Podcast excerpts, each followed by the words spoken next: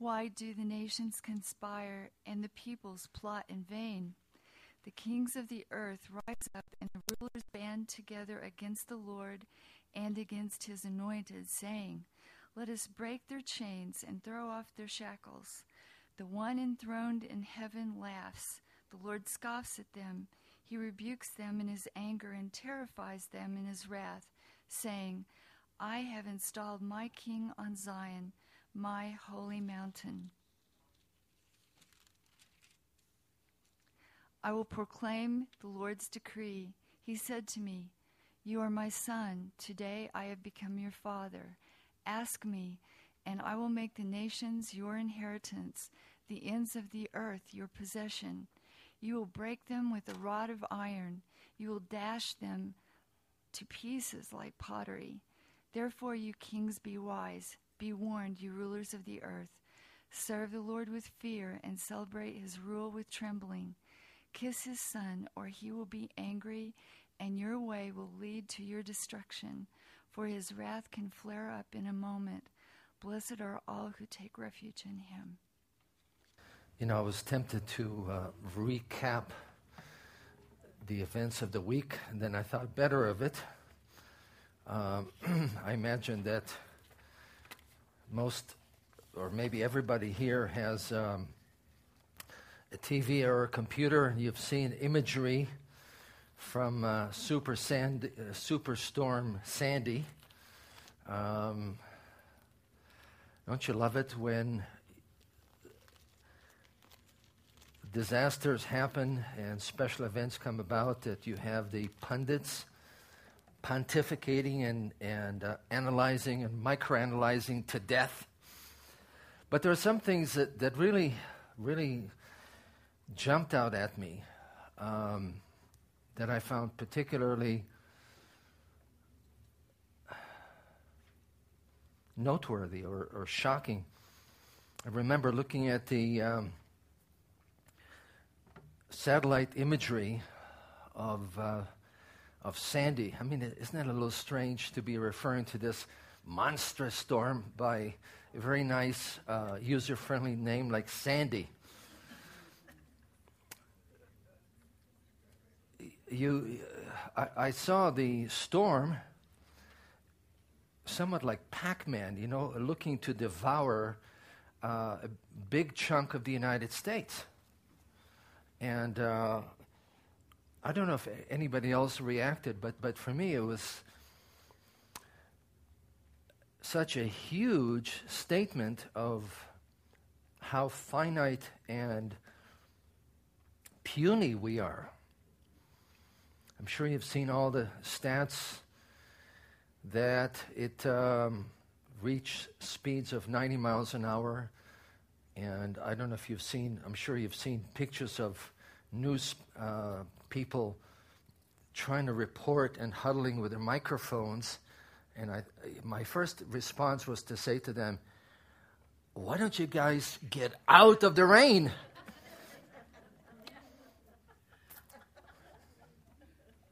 Who am I?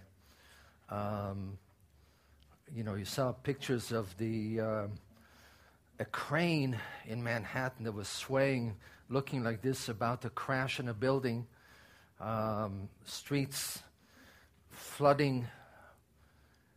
And um, at this point, the, the latest figures show 106 people dead because of the impact of the storm. Economic impact at this point is, is estimated at $50 billion. Obviously, the larger impact is not just economically or even the destruction but the larger picture here is the human picture and how people have been, people's lives have been turned upside down. You know, times like that, I, I, I want to say, thank God that I'm not living in New Jersey. We, by the way, we came out, my family and I came out here from New York, so uh, especially at this point, I'm glad to have New York back there and for us to be here. But, but seriously, you know, it's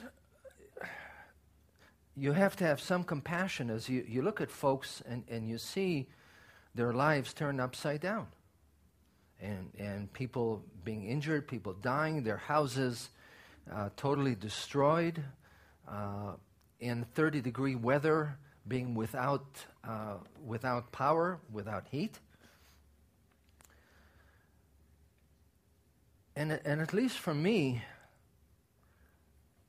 and I'm certainly not going to stand here and say, God did this, but it certainly speaks to us about the power of God. Mayor Bloomberg of New York City was quoted as saying, This is a real profound note. Um, this shows us that nature is more powerful than we are. that was one of the more um, insightful statements that came out of this. But seriously, you know, I'm sure you all know that insurance policies have in them this clause, an act of God. By the way, I, I don't know if you know the language, but uh, the insurance company, the insurance industry defines an act of God as an act occasioned exclusively by forces of nature, uncontrolled and uninfluenced by human intervention and which is of such character that it could not have been prevented or escaped from by any amount of foresight or prudence. Intriguing, isn't it? Um, by the way, the National uh, Hurricane um, Forecasting Center had all the information about Superstorm Sandy days in advance. And people were uh, expected and urged, uh, instructed to vacate, uh, to evacuate their, um, their homes. But even so, um, you look in millions of people, how, how far can you run? And it just struck me that here you have power that seems to be very much in line with the apocalyptic power that's revealed in Revelation, where it speaks about God unleashing his power on rebellious humanity. And you think about it, um, our country is by no means at this point God focused. I think that's the understatement of the century part of what has happened is that we have become so clever, or th- we think we're clever, uh, and filled with ourselves. Um, I come from a science background, and so I've been fascinated by some of what I've been hearing, such as uh, scientists' ability to create in the lab human tissue, uh, I- including such things as partial kidneys. And it boggles my mind because there are things that I would consider to be strictly in God's, uh, in God's department, and yet people are able to do that. And so, because of that, and for other reasons, you see so much of the prevailing mindset in our country, in our culture, to be basically godless. This is, even though, according to the polls that you hear, uh, Gallup and so on, 90 some percent of Americans believe in God, whoever he, she, or it may be. But uh, the action, uh, the action determine what's really uh, in people's hearts. And the society is revealing a basic attitude of godlessness. And you think about it, it's very much human, isn't it? The desire to be independent of God to feel like we have it, we know it, we can do what we need to do. We really don't need God on the picture. And I'm not showing for, I'm not asking for a show of hands here, because I would imagine that for all of us at different points in our life, we had that kind of an attitude. I don't need God, and I can do things on my own. And hopefully, that was not something that lasted a long time. You know, one of these foolish things that you get for a nanosecond and then goes away, hopefully. But uh, you see that very much in, in, in evidence. And when you stop and think about it, it is so unbelievably, unbelievably ridiculous. Uh, the psalmist here puts it in such vivid language. Why do the nations conspire? And you get the language that gives you the impression of people being in noisy tumult, you know, like, like a chihuahua that is standing and, and, uh, and facing a pit bull uh, or a, a, Doberman pinscher and making all these foolish noises. And that is very much like the, the kind of approach that we have, that humanity has, towards God. Why do they waste their breath? Lit- literally, is the impression. The kings of the earth, in verse 2, take their stand against the Lord. And this is not in any way at all a neutral kind of an expression. Uh, to take a stand is, is a combat kind of a posture where people are willing to engage somebody else in combat. You think about how unbelievably foolish it is that people in rulership want to take that kind of an attitude. Let us break their chains and throw off their fetters.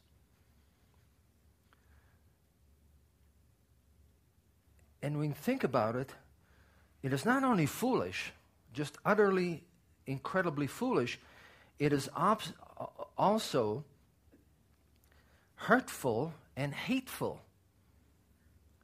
because it disregards the Father's heart of love for, for his children, for his creation. The one who created them and gave them power. And if we know, or as we know and understand who God really is, then he is, first of all, the God of love and compassion.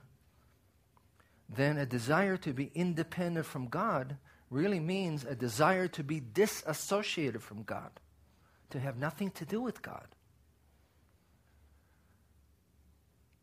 And it's exact opposite of the right kind of ruler.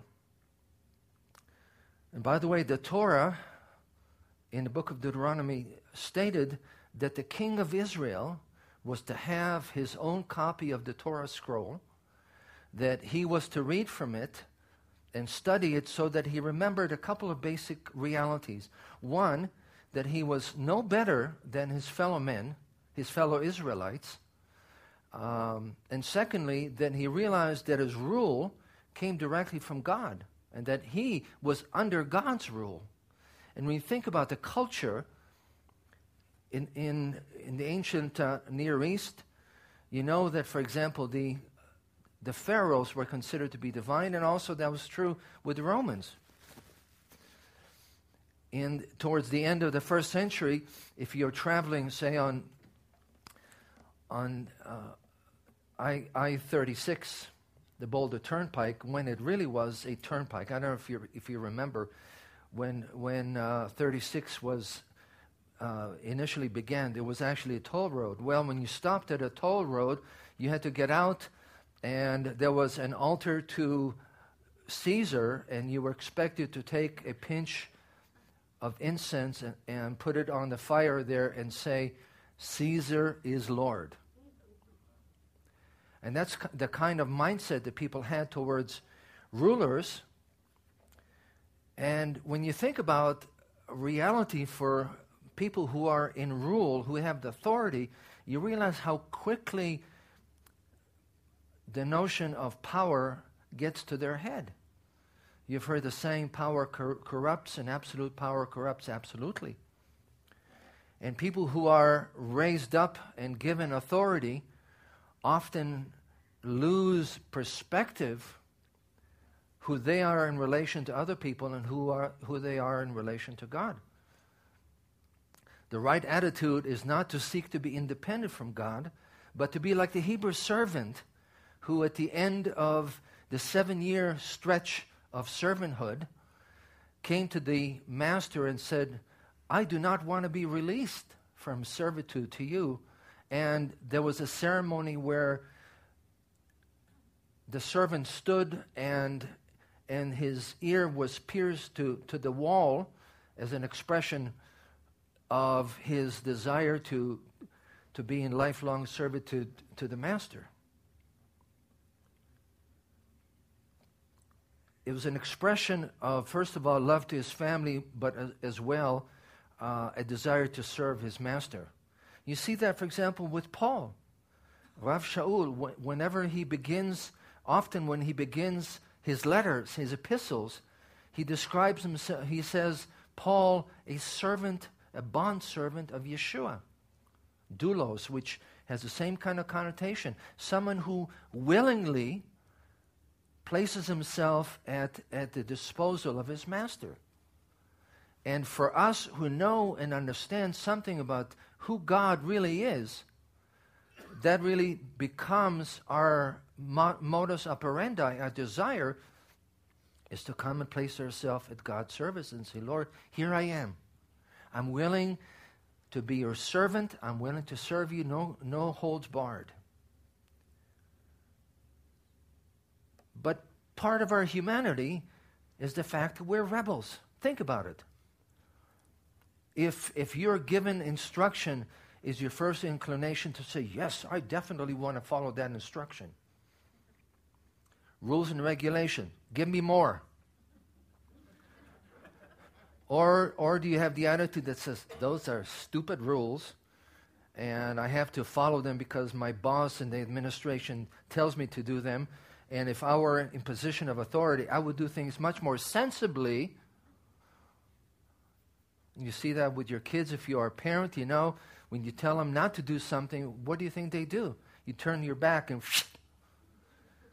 they make a beeline towards the things you told them not to do. Human nature. And we can either cultivate that attitude of rebellion or, or else recognize it for what it is and come before the Lord say, Lord, you know, I really want to follow you, but I have this strong rebellious streak in me, and so I need your help. I need your help. Would you please give me the heart to follow you? And by the way, in the prophets, particularly in Ezekiel, in the new commandment, uh, new covenant rather, Ezekiel 36, the Lord predicts that, that He will place His Spirit within us and cause us to follow His decrees. And I say, yes. Because I know full well that A, I often am clueless, I don't hear, I don't understand. And there are times, even when I do, that I have the attitude that says, well, I don't know if I really want to do this. Human nature and the Lord tells us that we really don't want to go there. We really do not want to cultivate that attitude of rebellion towards God. Because He rules, whether we like it or not. He rules. And every so often we have these little events, such as Superstorm Sandy, that communicates to us that we're really not as big as we think we are. The prophet Isaiah puts it in a nutshell. He says, Remember this. Isaiah 46. Remember this. Fix it in mind. Take it to heart, you rebels. I make known the end from the beginning. I don't need satellite pictures. From ancient times, what is still to come? I say, My purpose will stand, and I will do all that I pleased. From the east, I summon a bird of prey. I don't know if you caught that. By the way, bird of prey is unkosher. God can still work with things that are unkosher. From a far off land, a man to fulfill my purpose. What I have said, that I will bring about. What I have planned, I will do. It's one of the most definitive, absolute statements of the power of God to carry out his plans and purposes that we see in all of Scripture. We can either embrace it and rest in it and be and experience comfort in knowing the absolute power of God to work out his ultimate plans, or else we can chafe at it like these kings do. The psalmist tells us what God thinks about our rebellion. At best, he finds it laughable the one enthroned in heaven, laughs, the Lord scoffs at them. Then he rebukes them in his anger and terrifies them in his wrath. God's anger is not something that we find very comfortable. And unfortunately, we take that and we completely miss the fact that God's preferred route is not anger and judgment, but God's preferred route is mercy and compassion. And he is driven, he's driven to anger not because he has an anger problem, he's given he's driven to anger because humanity breaks his heart. It's an expression of hurt. And the Lord tells those rebels what his plan is like. He says, I have installed my king on Zion, my holy hill. By the way, not Salt Lake City.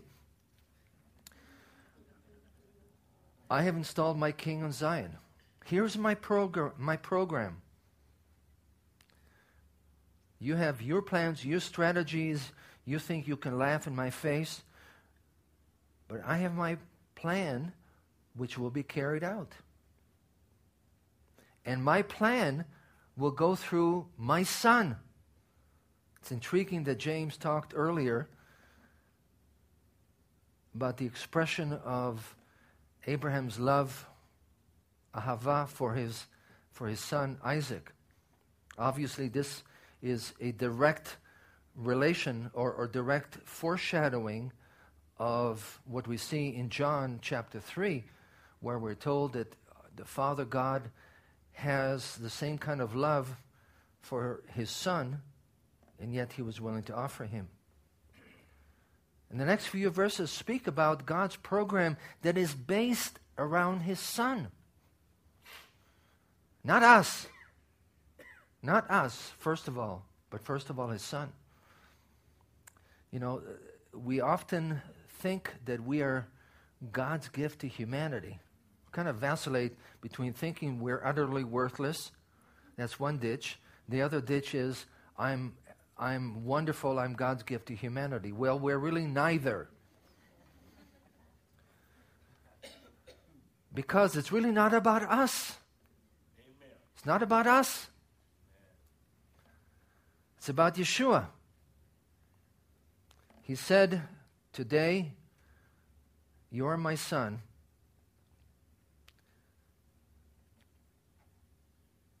Today I have begotten you.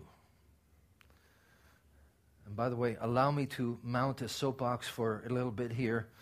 Um, I often enjoy reading from the New International Version, but every time I see this verse, um, smoke comes out of my nostrils and ears because I feel like this is really missing what Scripture is saying.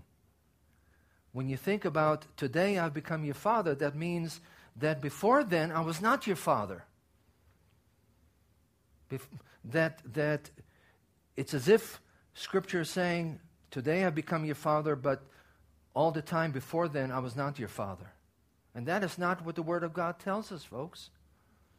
Whatever it is saying, there's no reference to something beginning, um, the beginning of a relationship, but rather what this is about is the Son being presented so that other people get what's been going on already. Today I have begotten you, or in Hebrew and Greek it works the same way. Yelidaticha, Yalad has to do with birth, but here obviously it's referring to figurative. Something is happening here. And it's not the giving of birth, but rather we see the installation of the king or cor- coronation ceremony. Now, I, I don't know very many of us who have lived, who have been around long enough to remember the coronation of Queen Elizabeth II. I would say probably the closest most of us have seen is the wedding of Prince William and Kate. You know, all the pomp and circumstance and, and so on. This is something like what is described here is, is this, this special ceremony of coronation where God is saying, You guys think you're cool and you can rebel against me and do your own thing, but let me tell you, I have a plan. And the plan is directly connected to my son, and here he is. Here he is. I'm presenting him to you.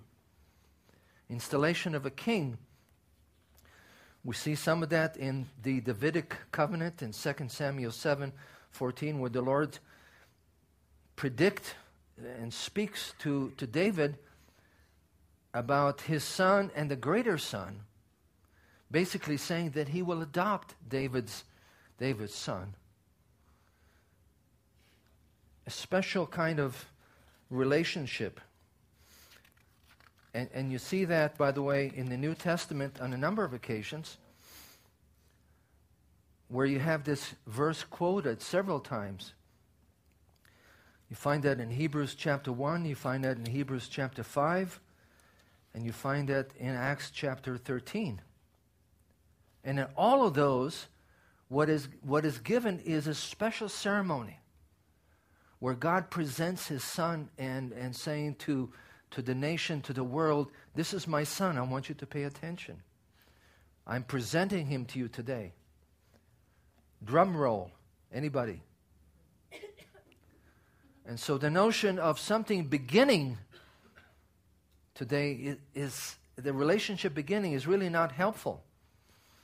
Um, again, it's presentation of what has already taken place, and God is saying, Get a clue. Here is my plan, my program based on my relationship with my son, whom I have whom I am installing as the king. Not you guys, but he is the king. And I want you to pay attention to him. And the picture that's presented of the, king here is not particularly user friendly. You know, and if you come from a Christian background and you think of gentle Jesus, meek and mild, um, this really doesn't fit. Verse, verse 8 the Lord speaking through the psalmist says, Ask of me, and I'll make the nations your inheritance, the ends of the earth your possession. You will rule them with an iron scepter, and you will dash them to pieces like pottery. Wow. This is not um, a warm teddy bear here. But remember that God tailor makes his message depending on the receptivity of the people. What I mean is, to those who are eager to listen to the voice of God, he speaks in measured tones, he speaks quietly. To those who are rebellious and foolish, he takes a harder approach, the two by four, and in this, in this case, with those who are absolute rebels and want absolutely nothing to do with God, they can count on the fact that they will experience God's judgment. And we sometimes wish that the message that we have been given to present is always smooth that it goes down easily and smoothly doesn't always. Because of the fact that those who choose to rebel against God, those that choose to ridicule and mock God, have to experience God's discipline and God's judgment. And it's very sobering, very, very, very sobering for us who are in positions of authority because we recognize the fact that A, we're fallible, and B, we're certainly, e- it's very easy for us to slip into the same kind of foolishness that you see other people here presented. So each Shabbat, as I prepare to bring the Word of God, I, I do that with sobriety because I realize that this is not about me, but it is the Word of God. That somehow in the process of communication, My prayer is that you'll be hearing not me, but that you'll be hearing from God.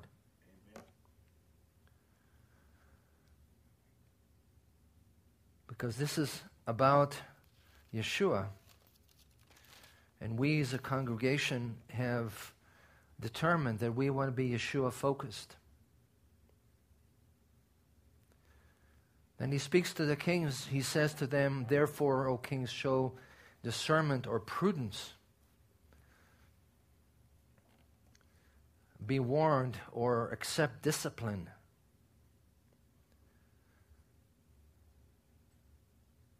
O judges of the earth.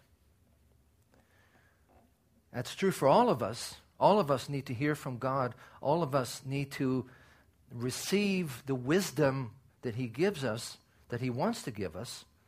And by the way, one of the words for wisdom here, prudence, sechel, means the ability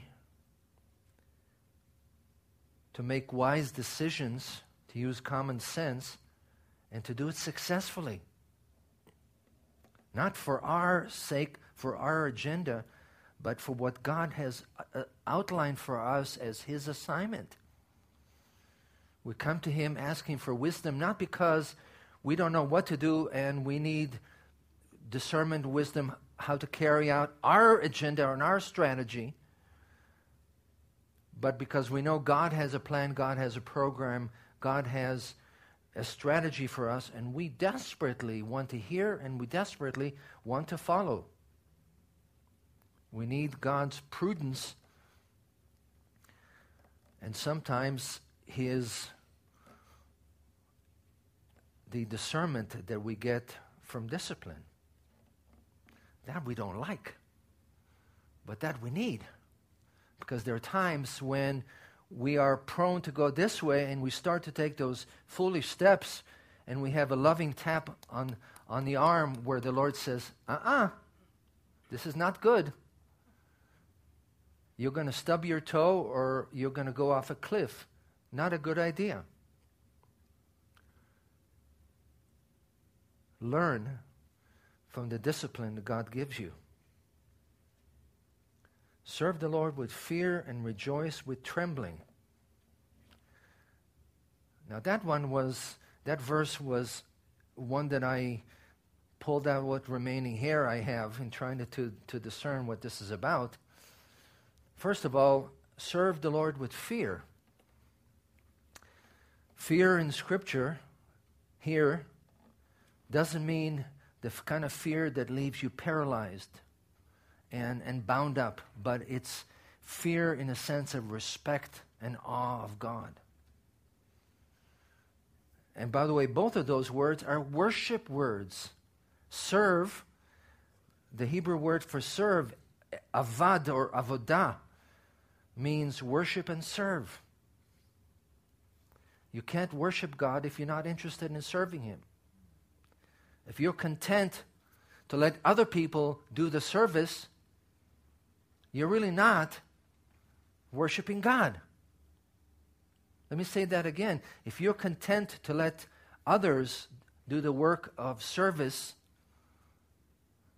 then you're really not worshiping God because it's two sides of the same coin. Whether you do big service or small service, you communicate your love of God, your desire to worship Him, and to fear and reverence Him. Now, what does it mean to rejoice with trembling? That's, doesn't that sound counterintuitive? I mean, if, okay, I, I get rejoicing. Scripture tells us to rejoice in the presence of God, uh, especially during the Mo'adim, the special holidays we have. How do you rejoice and tremble?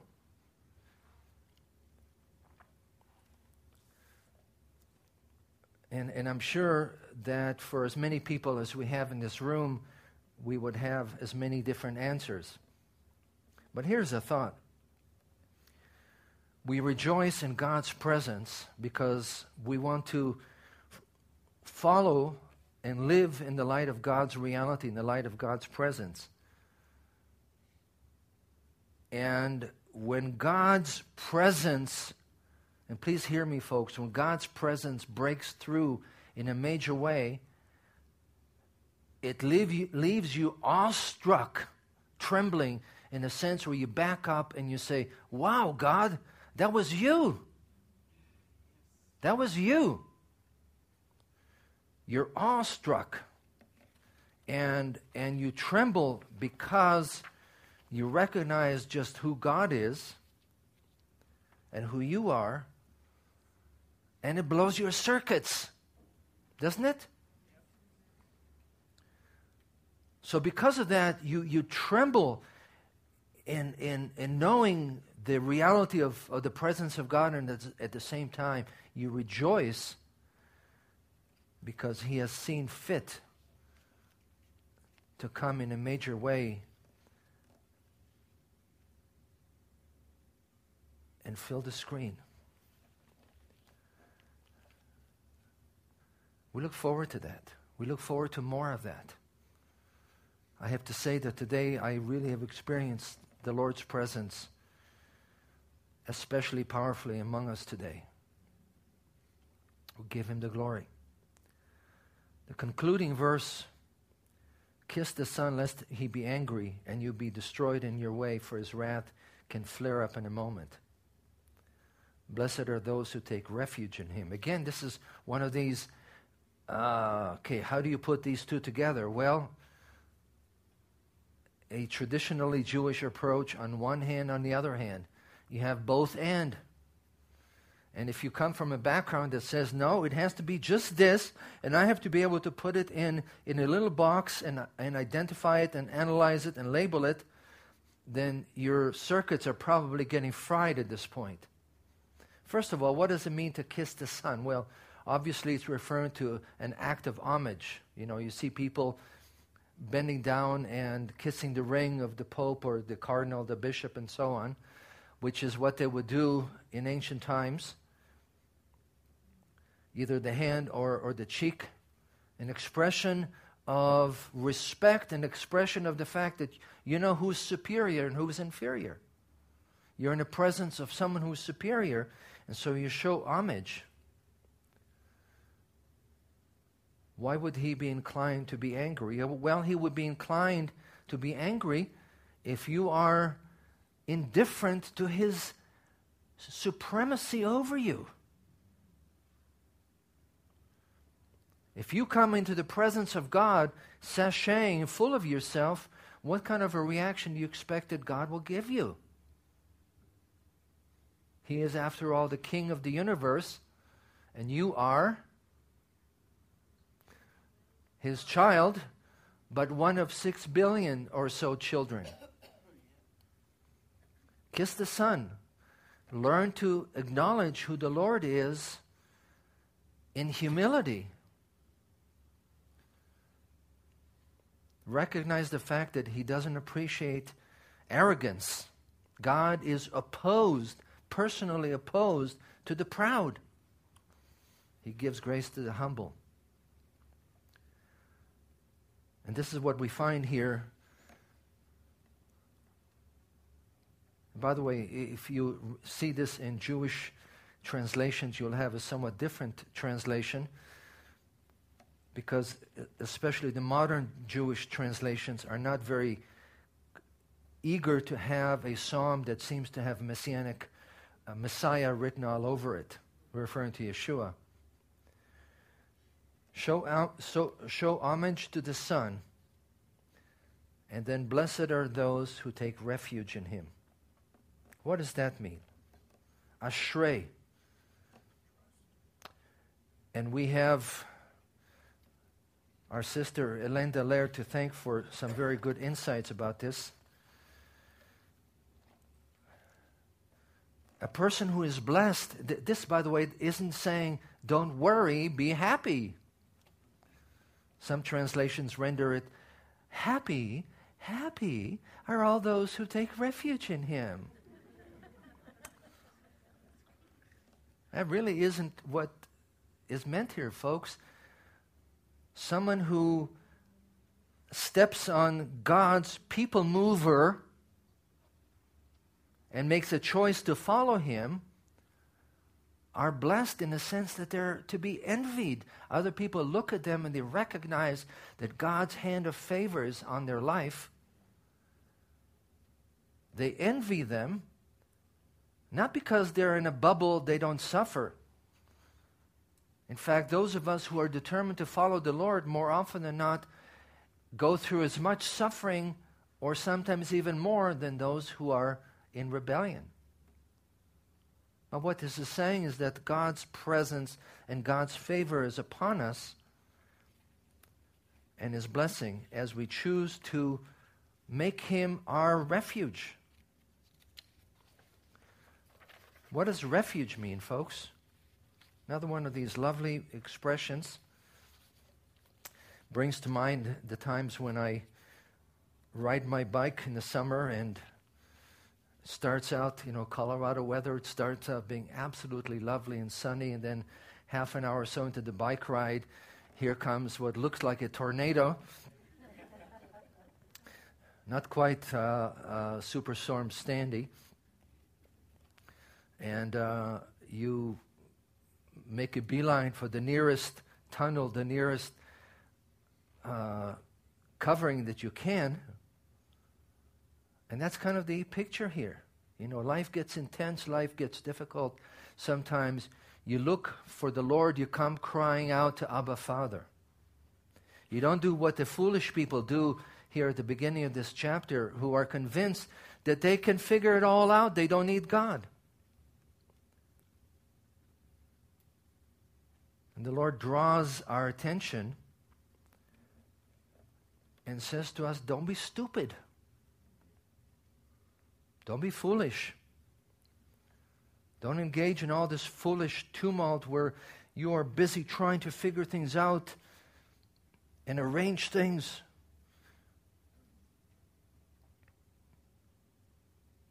Learn that the answer lies in the Son.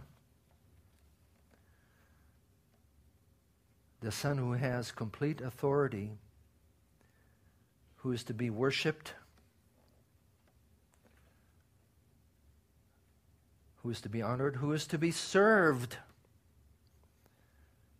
Recognize the fact that as you do that, you have the Lord's covering on your life.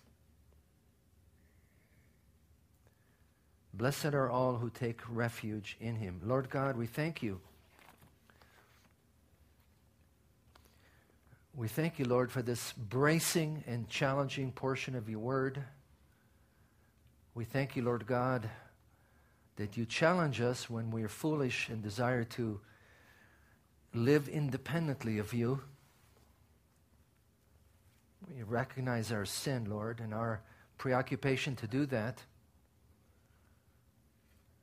We desire, Lord God, that, that your presence will be very much in reality, very evident. Lord Yeshua, that you would be very much exalted in our lives, that we would commit to serving you, and that we would understand, Lord, how to come and take refuge in you. We bless your name, Lord. We thank you for your word.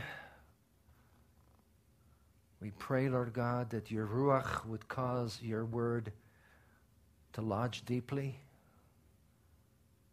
to bear much fruit. We ask this, Lord, in Yeshua's name. Amen.